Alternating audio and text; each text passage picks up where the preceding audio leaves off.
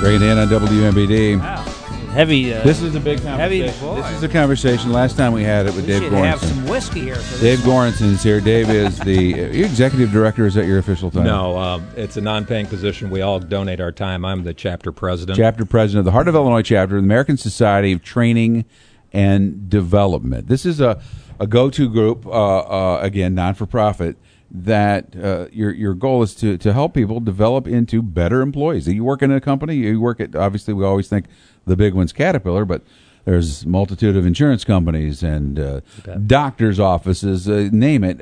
You have professionals in our communities around here mm-hmm. that either strive to be better mm-hmm. or don't know they should be striving to be better. Would that be safe to say?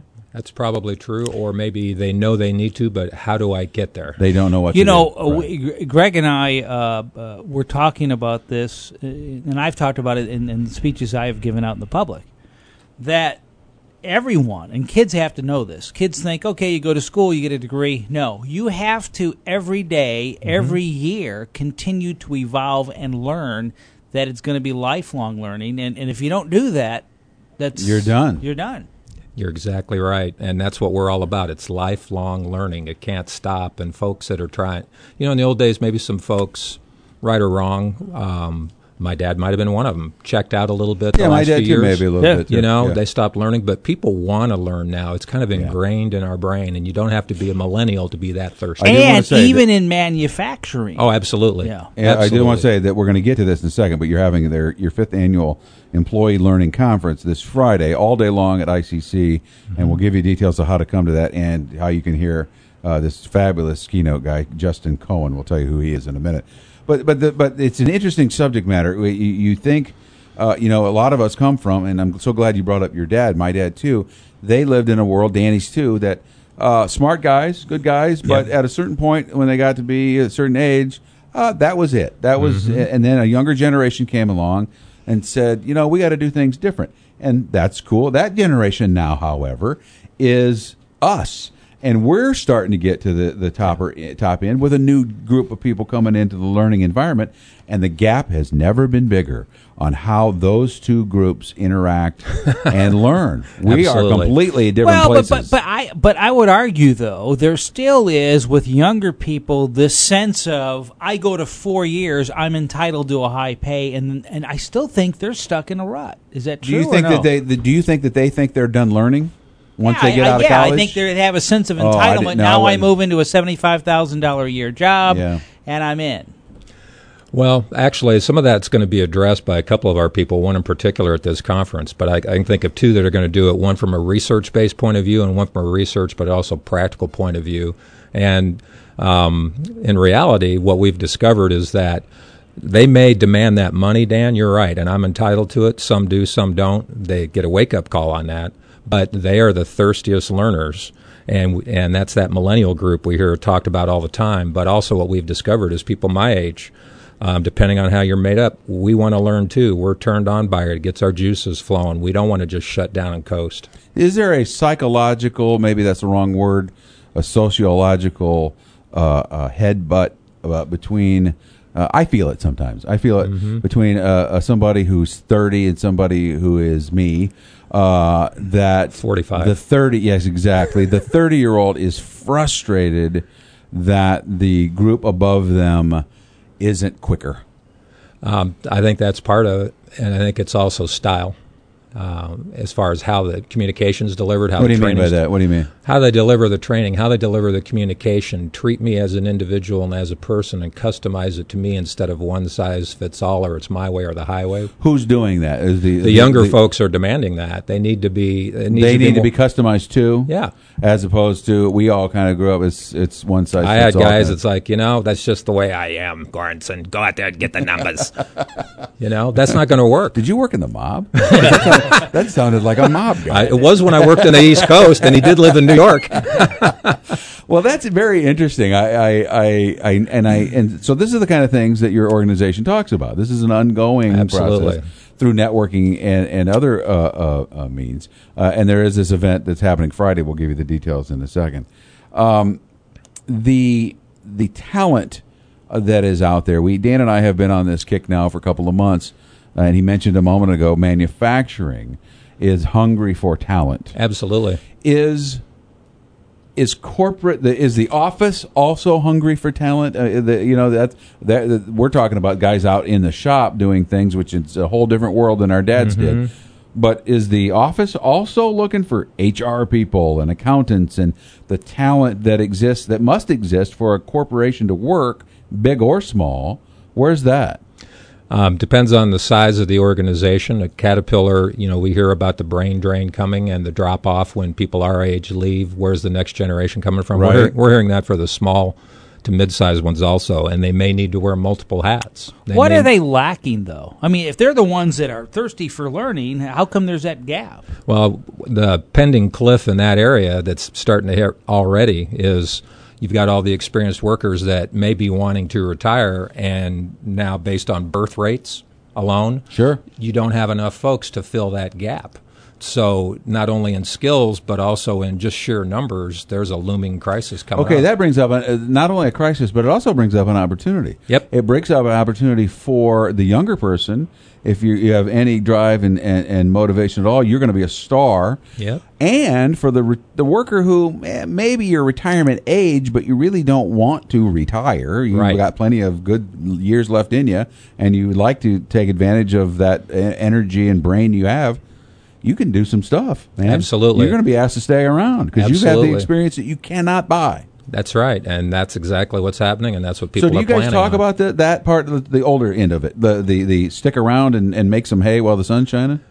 We just basically what we talk about or have talked about is just exactly what we talked about here, the need for both more young people, different styles of learning, but also the fact that folks in our generation need to keep learning, and here's what's in it for you if you do.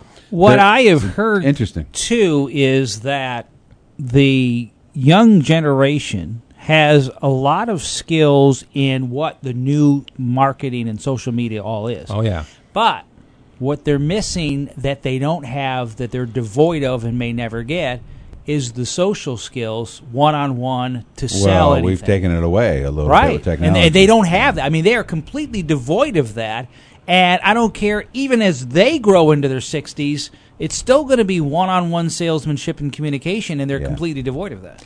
Just read an article yesterday, or maybe it was Friday, I can't remember, in a national publication, newspaper. I'm an old-school guy, and it talks about that very thing in a very specific thing that's very common out there. It's social media. It's also internet dating. And they're talking about the young generation. All of a sudden, they want to make an initial connection, but they're realizing, I miss that people contact. I need to do that. And I immediately, when I make a connection through social media or through this other avenue that's so common now, I want to get together with them right away, face to face, and develop a relationship. That's a huge shift from what we used to hear. Well, it's the speed of trust that the Covey Jr. talked about.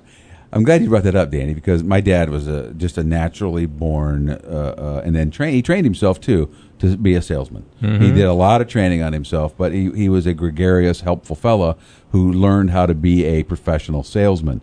That will never go away, as Dan just mentioned. Right. But I'm thinking in my head right now, how many young, really effective salesmen I know. Right. I can't count them on one hand. I think I could count them on one hand, rather. I don't know many. Right. I don't, but I used to. I used to see them out. You'd see guys out, because their brains are wired in the social media and technology, but the old way of communicating one-on-one will be even more valuable, because that is what the sale in the end is still going to be face-to-face. You still got to have the sale. There's a theory coming out, or some data coming out, I don't know if they have enough, that might be peaking, that people are going to, young people included, are going to get back to more need and want for real communication face-to-face rather than just through a device.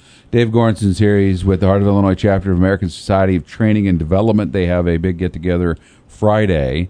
It's their 5th annual Employee Learning Conference. David, if you can give us a minute, we'll come back and give all details. Sure. People can still go to this, and it's Friday, and very valuable. If you have some employees that may be top of mind right now that could benefit from this, we'll tell you how you can sign them up coming up in just a couple of minutes.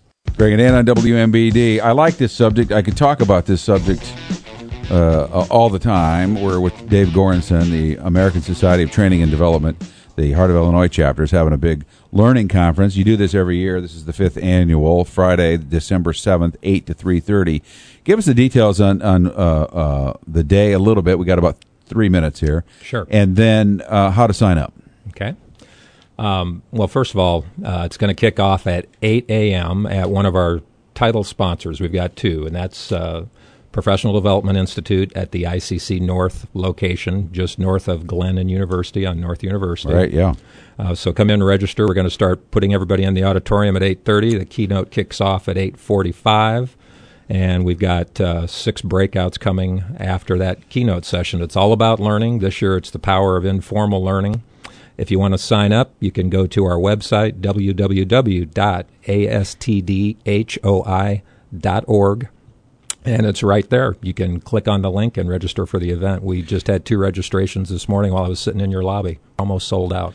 So can you give a little hint of what the keynote speaker is going to talk about? I can. He's going to talk about the power of storytelling and learning, which is a big thing. It's been in the news within the training and development world all year long. Oh, Tony Robbins is exactly. Master at that. And there's tons of people that do it. I do it in my own business. I do it in my newsletter. Zig Ziglar passed away. Great storyteller. Absolutely. Oh, my gosh. That's what he's famous for. Yep. And Justin, having spoken in 12 different countries and coming from overseas, has a lot of experience with that. And then we're going to do other things that tie in with what we've been talking about, the difference in generations, how to identify that and do something with it, how to learn informally in the moment rather than wait for a formal class, bridging talent gaps, all kinds of great stuff around learning, enhancing learning, whether you're a little business, a big business, or somewhere in between. You know, my problem is that, you know, when someone wants to do anything, I'm like, do you have a manual? I need a manual. Give me a manual. And there are folks like that. Yeah, well, we all learn differently. Yeah. That's right. Some people learn by watching and getting it that way. Some people have to read it. Some people have to do it and screw it up a couple of times before they can get it done. All right, here you go. 5th Annual Employee Learning Conference, all day Friday, 8 to 3:30, I should say. American Society of Training and Development, Heart of Illinois Chapter.